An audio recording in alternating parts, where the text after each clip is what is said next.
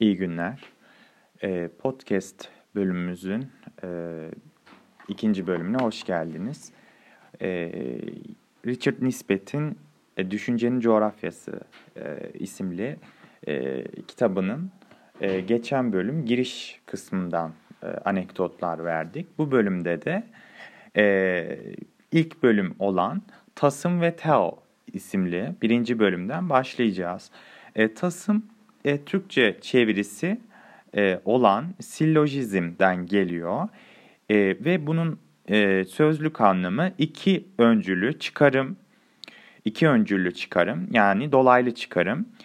Bu da demek oluyor ki verilmiş iki önermeden bu önermelerin içerdiğini içinde bulunduran bir üçüncü önermeyi çıkarsama işlemi.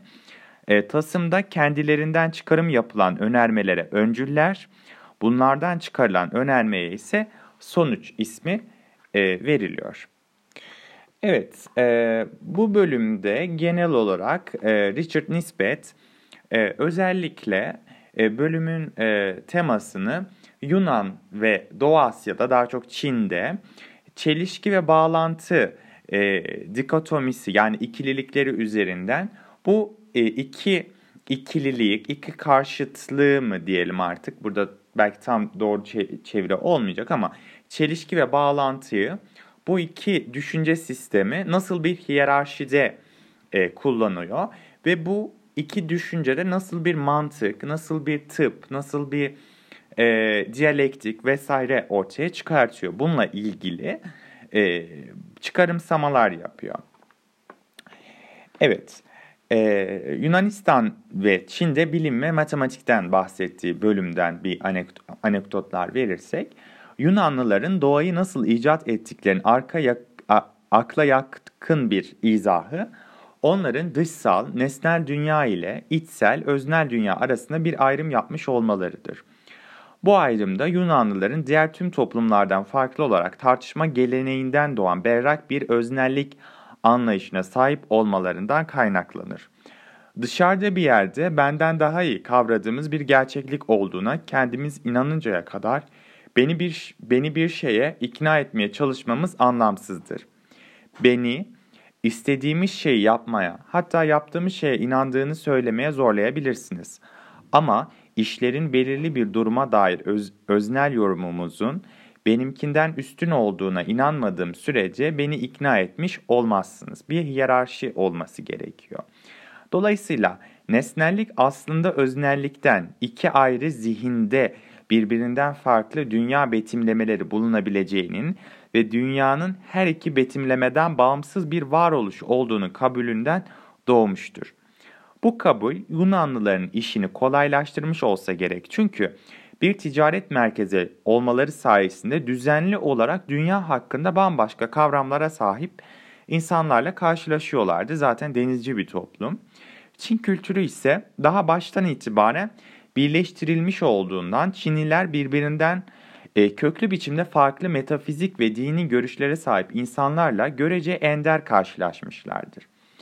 Yunanlıların doğayı keşfi bilimin icadını mümkün kılmıştır. Çin'in bilimi geliştirmedeki başarısızlığı kısmen merak eksikliğine bağlanabilir. Ancak bir doğa kavramının olmayışı en azından bilimin gelişmesini durdurmuştur. Filozof Yu Lanfeng'un gözlemlediği gibi doğanın çeşitli yönlerle bir şekilde örtüşen fakat onlarla özdeş olmayan zihinsel kavramların bulunduğuna ilişkin açık bir kabulünün olmadığı bir yerde niçin, sorul, e, niçin sorularının sorulması zordur. Yunanlıların göze çarpan e, nesneye ve niteliklere odaklanmaları nedenselliğin temel doğasını anlamakta başarısız olmalarına yol açıyordu. Aristoteles bir taşın yere düşmesini yer çekimi özelliğine sahip olmasıyla açıklamıştı. Ama kuşkusuz suya fırlatılan bir tahta parçası batmak e, yerine yüzer. Aristoteles bu gördüğü e, bu görüngüyü de tahtanın hafiflik özelliğine sahip olmasıyla açıklamıştı. Her iki durumda da odak noktası yalnızca nesnedir. Nesnenin dışında bir gücün bu durumla ilgili olabileceği hiç dikkate alınmamıştır. Oysa Çinliler dünyayı sürekli olarak birbiriyle etkileşen maddelerden ibaret görüyorlardı. Dolayısıyla dünyayı anlama girişimleri tümel alanın karmaşıklıklarına yani bir bütün olarak bağlam ya da çerçeveye yönelmelerine yol açıyordu. Burası altın değerinde cümleler. Buraya dikkat kesiliyoruz. Olayların daima bir güçler alanında gerçekleştiği kavramı Çinliler için tümüyle sezgisel bir bilgiydi.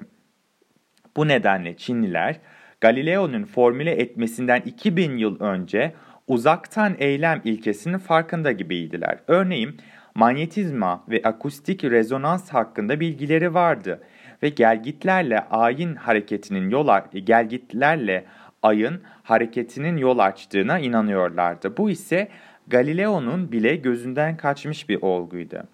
Batı Çin çölünde uzun boylu, kızıl saçlı, Kafkas görünümlü insanların hayret verici derecede iyi korunmuş cesetleri gömülüdür. Bunlar e, Tokaryalılar diye aratabilirsiniz e, bilgi olarak. Dünyanın bu bölgesine binlerce yıl önce gelmiş olan bu insanlar görünüşleri bir yana bir başka ilginç açıdan da bölgede yaşayan halklardan farklıdır. Birçoğunda cerrahi işlemlerden geçirilmiş olduklarına ilişkin bariz işaretler bulunmaktadır. Oysa Çin tarihinin tamamı boyunca cerrahi çok ender başvurulan bir yöntem olmuştur. Yani bu Tokaryalılar e, bugün e, Sinjuan yani Sincan bölgesinde Turfan'da e, çok çok eski dönemden itibaren Batı e, yani Hint-Avrupa dili konuştuğu düşünülüyor ve bunun işte Tokarya A, Tokarya B diye ikiye ayrılıyor bu varyantları da. E, ve e, özellikle Çin'deki tasvirlerine baktığımızda kızıl saçlı ve mavi gözlü olduğu ilanılıyor. Yani Çin'in bu kadar e, yakınında bir e, Hint Avrupalı halk bile e, hani Çin'den etkilenmesini beklersiniz. Çünkü onun da aslında orası ana yurdu. Ancak buna rağmen yine o batının e, cerrahi e, operasyonlarını Çin'deki gibi bir e, Çin tıbbıyla değil yani buna benzer bir tıbla değil yine de ne kadar uzak olsa bile e, Batı Avrupa'dan ya da ya Batı'dan e, yine bu e, cerrahi işlemi uyguluyor. Bu da çok ilginç bir nokta aslında. Çinlilerin ameliyat yapmadaki isteksizliği, uyum ve ilişkiye dair görüşleri göz önüne alındığında son derece anlaşılır bir şeydir. Sağlık, bedendeki güçler dengesine ve bedenin parçaları arasındaki ilişkilere bağlıdır. Burada bir anekdot da ben vereyim genel bir anlayış olması açısından. E, bugün doğuda aslında e, Qi denen bir kavram var. Qi e, özellikle Taoculukta, daha doğrusu Çin geleneğinde, Doğu Asya geleneğinde, e, sinotik gelenekte e, bütün e, yaşam enerjisine, yaşamdaki tüm enerjiye Qi deniyor. Ve bu vücuttaki yin ve yang dengesinden e, oluşan bir güç, Qi gücü. E, ve e, bu vücudun farklı yerlerinde farklı e, şekillerde, farklı miktarlarda bulunuyor ve insan belli bir oranda diyelim başı ağrıdığı zaman e, bunun tedavisini yapmak için bu vücuttaki çi dengesinin, çi enerjisinin dengesinin tekrardan sağlanması gerektiği düşünülüyor. Ve akupunkturda aslında vücudumuzda bulunan yani onların e, tıbbi, Çin tıbbına göre vücudumuzda bulunan çakra bölgelerine e, düzensizlik olan bölgelere bu e, akapunktur iğnelerini batırarak bir e, aslında basınç oluşturarak o dengeyi aslında bir barajın açılması kapanması gibi bu iğneler yardımıyla bu enerjiyi tekrardan doğru şekilde dağıtmaya çalışıyor. Yani bir vücudu bir bütün olarak e, görüyor, bir bütün enerji olarak görüyor. Aslında bu Çin'deki Çin tıbbında işte bugün çok e, şeyle birlikte e, özellikle Covid ile birlikte işte bu yarasa yiyorlar meselesi de aslında Çin mutfağında aslında Çin tıbbında birçok hayvan e, soğuk ve sıcak yin ve yang olmasına göre sınıflandırılıyor. Ve e, bazı hayvanlar işte bu koçtur, inektir vesaire bunlar sıcak e, et yani sıcak olarak sınıflandırılıyor. Ve Çin tıbbına göre düşünüldüğü zaman çok fazla sıcak tüketmek yani sıcak e, kategorideki bir eti tüketmek doğru değil. Buradaki sıcaklık anlayışını nesnel algılamayın. E, işte köpek eti olsun vesaire işte yarasa eti bunlar soğuk et kategorisine soğuk e, e, kategoride kabul edildiği için bunlardan da belli hastalıklarda bu vücuttaki yin yang dengesini sağlaması için mesela yang e, şeyi çok olan bunu temsil eden hayvanların yenilmesi bu e, vücut içerisindeki çi dengesini tekrardan kuracağına inanılıyor. E, bu yüzden de Çin mutfağı her zaman etler konusunda bir denge içerisindedir. Bütün yiyecekler için bu böyle. E, ve Çinliler genelde e, ılık ve sıcağa yakın bir ılık su tüketirler çok fazla ve bunun sağlıklı olduğunu e, düşünürler vücut için. Bunu da böyle bir dipnot olarak belirteyim. Eskiden olduğu gibi günümüzde de pek çok Doğu Asyalıya göre bedenin her parçası neredeyse diğer parçasıyla ilişki halindedir. İç bağlantılardan oluşan bu muazzam ağ hakkında bir fikir edinebilmek için günümüzdeki akupunktur e, ile ilişkilendiriyor. Ben burada bunu anlattığım için bu kısmı e, geçelim. E, ve e, Çinlilerin karmaşık iç bağlantılı bir alandaki ilişkilere odaklanma eğilimi doğuda hala devam eden Feng Shui uygulamasında kendini gösterir.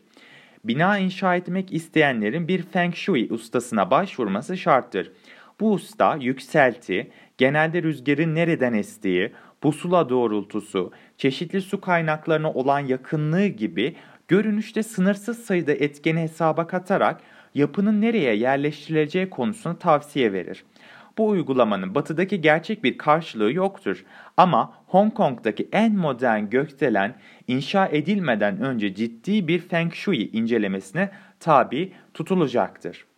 Çinlilerin her şeyin temelde birbiriyle ilintili olduğuna dair inançları, nesnelerin bağlam tarafından değiştirildiğini açıkça anlamalarını sağlamıştı.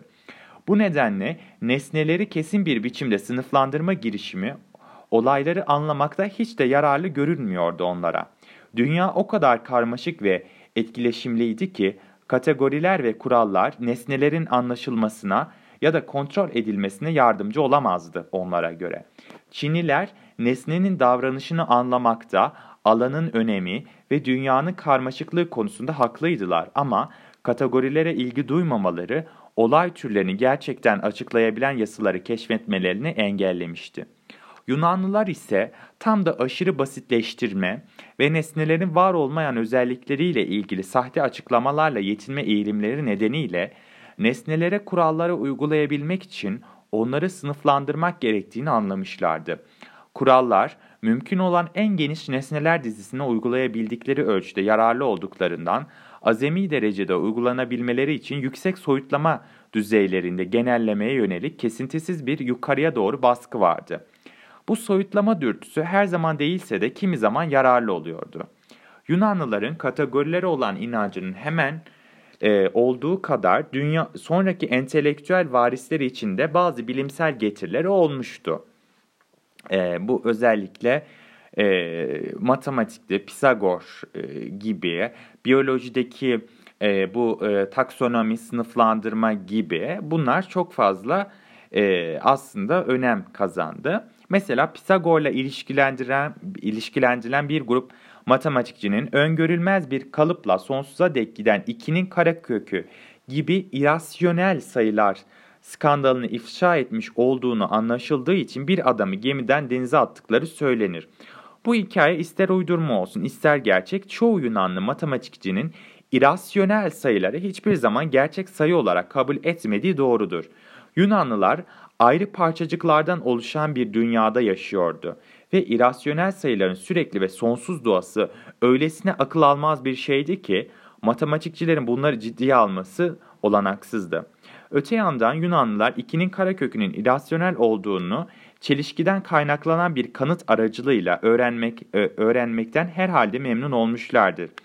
İki tam sayı n ve m'in 2'nin karekökü eşittir n bölü m olacak şekilde önerilir ve bunun bir çelişkiye yol açılacağı gösterilir.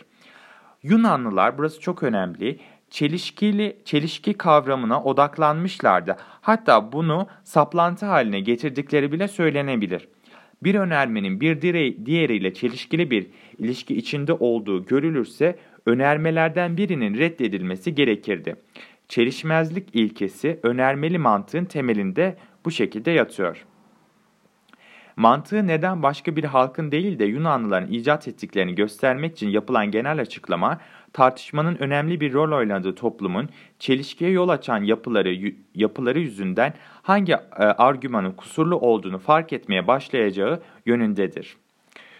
Ee, özellikle mesela e, mecliste ve e, agorada kötü tartışmalar dinlemekten nefret ettiği için mantığı icat ettiği söylenir Aristoteles'in. E, bu da böyle bir aslında e, sö söylem. Mantıksal analizin Yunanlıların bağım, bağım, bağlamsızlaştırma eğilimlerinin bir tür devamı olduğunu da unutmamak gerekiyor. E, tabii e, elbette ki modern Asyalı'nın işaret, işaret etmekten hoşlandığı üzere e, eski Çin'de de aslında e, Mozu gibi e, bazı e, milattan önce 5. yüzyılda mantık üzerine, batıdaki mantık üzerine benzer çalışmalar yapanlar var ama e, toplumun e, özellikle bakış açısı e, Mogzu'nun e, yaptığı bu mantık çalışmalarının popülerliğini arttırmadı ve batıdaki kadar e, yaygın bir kullanım alanı sunmadı. Çinliler cebir ve aritmetikte hatır sayılır ilerlemeler kaydetmekle birlikte kanıtlar formel mantığa özellikle çelişki kavramına dayalı olduğu için geometride pek gelişme gösteremediler.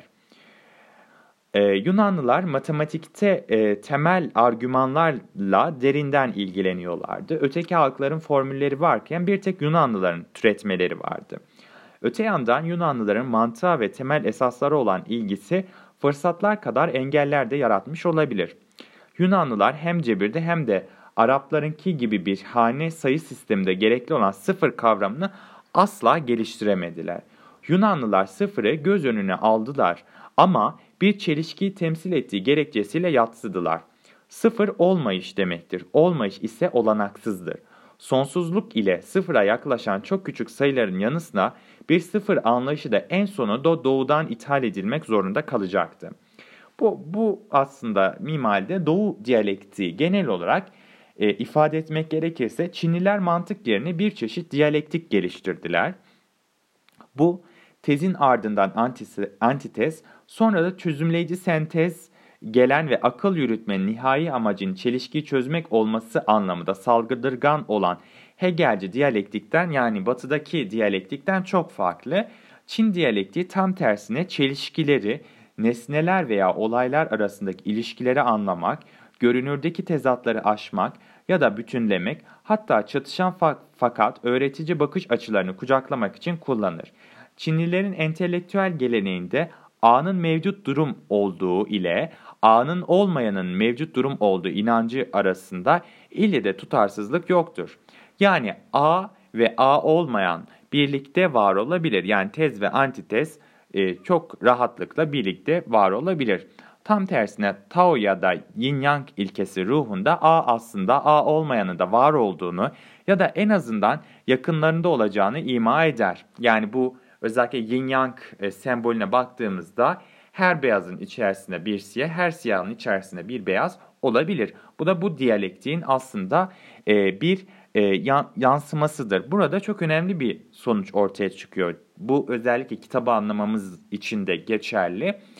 E, diyalektik düşünce bazı yönlerden mantıklı düşüncenin karşıtı gibi görünebilir. Bağlamsızlaştırmaya değil Yunan'dakinin aksine şeyleri kendi uygun bağlamlarında görmeye çalışır. Olaylar diğer olaylardan yalıtılmış halde ortaya çıkmazlar Doğu düşüncesinde.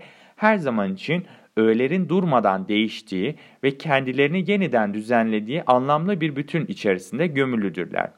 Bir nesne ya da olayı yalıtılmış haliyle düşünüp ona soyut kurallar uygulamak, aşırı ve hatalı sonuçlara davet etmektir Doğu düşüncesinde.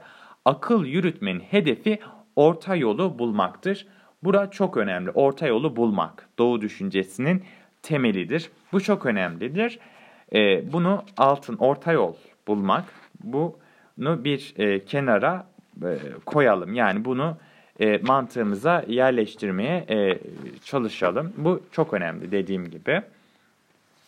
Bu tabi sadece e, özellikle e, olaylar açısından mesela bu bütüncül bakmak e, kategorileştirme demiştik. Bu bütüncül bakma dedik. e, bu ikisinin karşıtı gibi duruyor. Yani Yunanlılar kategorileştirmeye yatkınsa e, Doğu düşüncesi daha çok bütüncül e, olaya e, bakıyorlar. Mesela bu müzikte de yansıyor. Çok sesli müzik Batı'nın bir icadı. Yunan'da da aslında bunu görüyoruz. Ve burada e, kendi arasında e, çok değişik enstrümanların belli bir notayı e, vurgulamak için, belli bir nota, no, belli bir e, melodiyi çalmak için kullanılıyor ve hepsi aslında kategorileştiriliyor ve hepsinin kategorisinde e, belli bir e, işte daha bas enstrümanlar e, bir işte tragedyada Yunan tragedyasında e, böyle tam e, kritik bir an geldiğinde o enstrüman çalınıyor. İşte hepsinin bir kategoride belli bir duyguyu, belli bir durumu temsil ederken e, Doğu e, müziğinde, tek sesli müziğinde daha çok belli bir enstrüman üzerinden ilerliyor. Tek bir enstrüman var ama bu enstrüman e, daha bütüncül bir şekilde farklı e, yerlerde e, bağlamla ilgili olarak tüm sesleri çıkartmaya çalışıyor. Yani enstrüman biraz daha geri plandayken e, müziğin aslında ritmi ve bağlamı aslında uyumu e, daha e, ne diyelim ön plana e, çıkıyor. Yani bu e, açıdan baktığımızda e, yani şu şekilde özetlersem tek sesli müzik Çinlilerin birlik ve beraberlik kaygılarını yansıtıyor. Şarkıcılar hep birlikte aynı melodiyi terennüm eder ve müzik enstrümanları da aynı anda aynı notaları çıkartıyor. Elbette tabii farklı enstrümanlarla da buna e, eşlik edebilirler. E, ama işte bu e, doğudaki, batıdaki pardon e, anlamıyla e, tam tersini teşkil ediyor. Mesela mutluluk ideali de öyle. Yunanlılardaki gibi kendine özgü yetenekleri özgürce kullanmaya izin veren bir yaşam değil, uyumlu bir toplumsal e, ağ içinde paylaşılan yalın bir kırsal yaşam vardı Çin'in e, aslında idealinde. E, ve e, bu özellikle e, uyumu yakalamak, e, her zaman orta yolu bulmak dedik değil mi? Bu e, çok e, önemli e, bir anlama geliyor. E, ve bu dediğim gibi orta yol ilkesi bizim e, bundan sonra da kitapta özellikle e, çok fazla üzerinde e, duracağımız bir e, ilke olacak. Mesela Yunan dilinin kendisi de yani dile de bu e, yansıyor. Yunan dilinin kendisi de niteliklere ve nitelikteki soyutlamalara dönüştürme dönüştürmeye odaklanmayı teşvik ediyor. E, mesela örneğin beyaz, beyazlık gibi, iyi, iyilik gibi bunların e, kategorileştirmesini olanak sağlıyor bu eklerle. Yunan filozoflarının bir alışkanlığı da bir nesnenin kişi, yer, eşya veya hayvan niteliklerini çözümlemek ve nesneyi soyutlanmış niteliklere göre kategorize etmekti. Ama e, bu e, diğer açıdan baktığımızda mesela Çince'de iyilik e, gibi bir iyi, iyilik bunu kategorize eden, iyiliği iyiden ayıran, iyi sıfatından ayıran, bunu e, isimleştiren bir şey kullanılmıyor. Yani hao iyi demek. Hao hao'dur. Yani bir iyi veya iyilik sıfatı böyle yaygın bir şekilde tabii ki batı metinleri çevrilmiyorsa kullanılmıyor. Yani bunu herkes e, bağlam içerisinden anlıyor. Çünkü böyle bir kategorileştirmeye e, ihtiyaç e, duymuyor. E, mesela diğer bir e, anekdot insani ilişkiler ve ahlaki davranış tarzı da e, Çinliler için önemlidir. E, mesela bu evet, yani şöyle e, söylemek gerekiyor. Burada karşılıklı ilişkiler çok önemli. E, ve Yunan felsefesinin belki birazcık tuhaf gelecek ama önemli bir yönü de dünyanın temelde durağan ve değişmez olduğu kavramıdır. Zaten bu mantık içerisinde e, bu e, öne, bu formülizasyon çıkıyor. Çünkü bundan bin yıl sonra da dünya aynı şekilde ilerleyecek ve biz bu doğanın kurallarını bulursak e, bunu her zaman e, zaman ve mekan e, fark etmeksizin kullanabiliriz. Ama Çin düşüncesinde e, biraz belki e, Heraklitos'a yakın bir şekilde dünya her zaman e, değişiyor. Sürekli bir değişim e, içerisinde e, olduğunu e, söylüyorlar. Burada aslında e, söyleyebiliriz. İletişim kura, kuramcısı Robert Logan'ın da yazdığı gibi Yunanlılar mantıklarının doğrusal yani lineer ya ya da e, yönsemesinin kölesi haline geldiler diyor onun e, yorumuna e, bakarsak. Ama Taoculuk, Konfüçyüsçülük gibi e, düşünce sisteminde her biri uyumu vurgular ve soyut spekülasyonu büyük ölçüde engellemeye çalışıyordu ve onlara göre dünya aralıksız bir biçimde değişir ve çelişkilerle e, doludur. İşte dedik değil mi? Yin, dişil, karanlık ve edilgin enerjiyken yang, eril, aydınlık ve etkin bir enerji. İşte bu Tao'nun simgesine e, baktığınız zaman da bunu çok e, kolay bir şekilde e, algılayabiliriz. Mesela e, bir diğer e, önemli e, noktada e, birçok mesela ne, ne diyebiliriz? Okul sözcüğü. Okul e, Yunanlılar için önemli bir e, aslında kurum ve bu school'dan geliyor. School da e, Yunanca e, şole, e, skole diye bir Yunanca e, sözcükten türüyor ve bu da boş zaman anlamına geliyor. Boş zaman Yunanlılar için başka şeylerin yanı sıra bilginin peşine düşme özgürlüğü anlamına geliniyordu. Ve Atinalı tüccarlar meraklarını tatmin edebilsinler diye oğullarını okula göndermekten e, mutluluk e, duyuyordu. Bu çok mesela ilginç e, bir şey. Yani bu e, batı düşüncesinin e, mantığını e, anlamak açısından bence e, önemli. E, diğer yandan Yunanlılar kendilerini içinde bulundukları doğa, doğa içinde bulundukları dünyanın doğası hakkında çağdaşlarından çok fazla daha fazla spekülasyon yaparak e, onun modellerini yarattılar ve bu modelleri nesneleri ve olayları sınıflandırdılar dediğimiz gibi tekrardan bunu altını çizeyim ve sistemli tanımlama ve açıklama için yeterince kesin kurallar üreterek inşa ettiler. E, bu aslında e, dediğimiz gibi bugün Batı e, düşüncesinin de e, bir e, altyapısını oluşturuyor.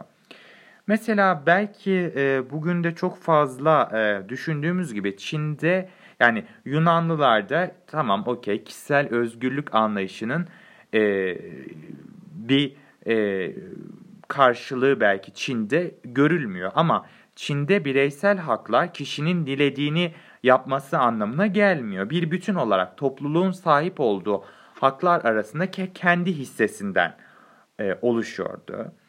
E, toplumsal grup içen, içinde tartışma şeklinde bile olsa her türlü zıtlaşmanın önü alınmaya çalışılırdı Çin'de.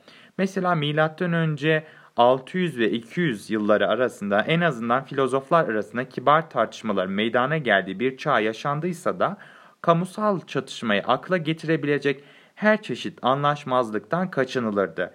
İngiliz e, felsefecisi Geoffrey Lloyd'un da yazdığı gibi felsefede, tıpta ve başka alanlardaki öteki bakış açılarının eleştirisi vardır. Fakat Çinliler genellikle öteki görüşlerin de kendilerine bir şeyler öğretebileceğini kabul etmeye çok daha fazla e, yatkın, yatkındı.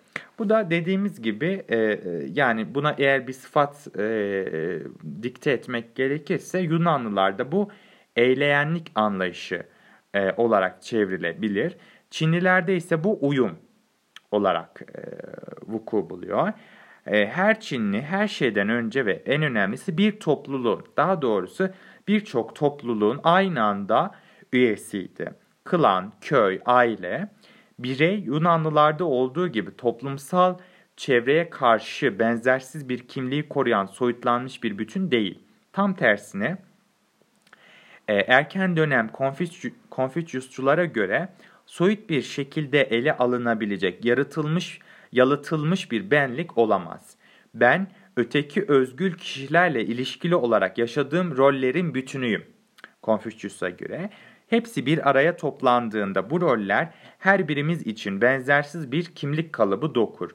Öyle ki e, rollerimden bazıları değişirse ötekiler de zorunlu olarak değişerek beni tam anlamıyla farklı bir insan yapar. Evet, bugün e, birinci bölümle ilgili e, önemli e, anekdotlar verdik. E, diğer bölümde de e, aklın toplumsal kökenlerinden bahsedecek. Beni dinle bahsedeceğiz. Beni dinlediğiniz için çok teşekkür ederim. Belki biraz dağınık anlatıyor olabilirim. Çünkü e, dediğim gibi altını çizdiğim anekdotlardan bahsediyorum. E, ama kitap e, yeterince anlaşılır diye düşünüyorum. Benim ne kadar dağınık anlatsam da en azından kitabın e, üslubu benim bu anlatmamı e, anlatmam kitabın üslubunu çok perdelemiyor diye düşünüyorum. Beni dinlediğiniz için teşekkür ederim. E, diğer bölümde görüşmek üzere.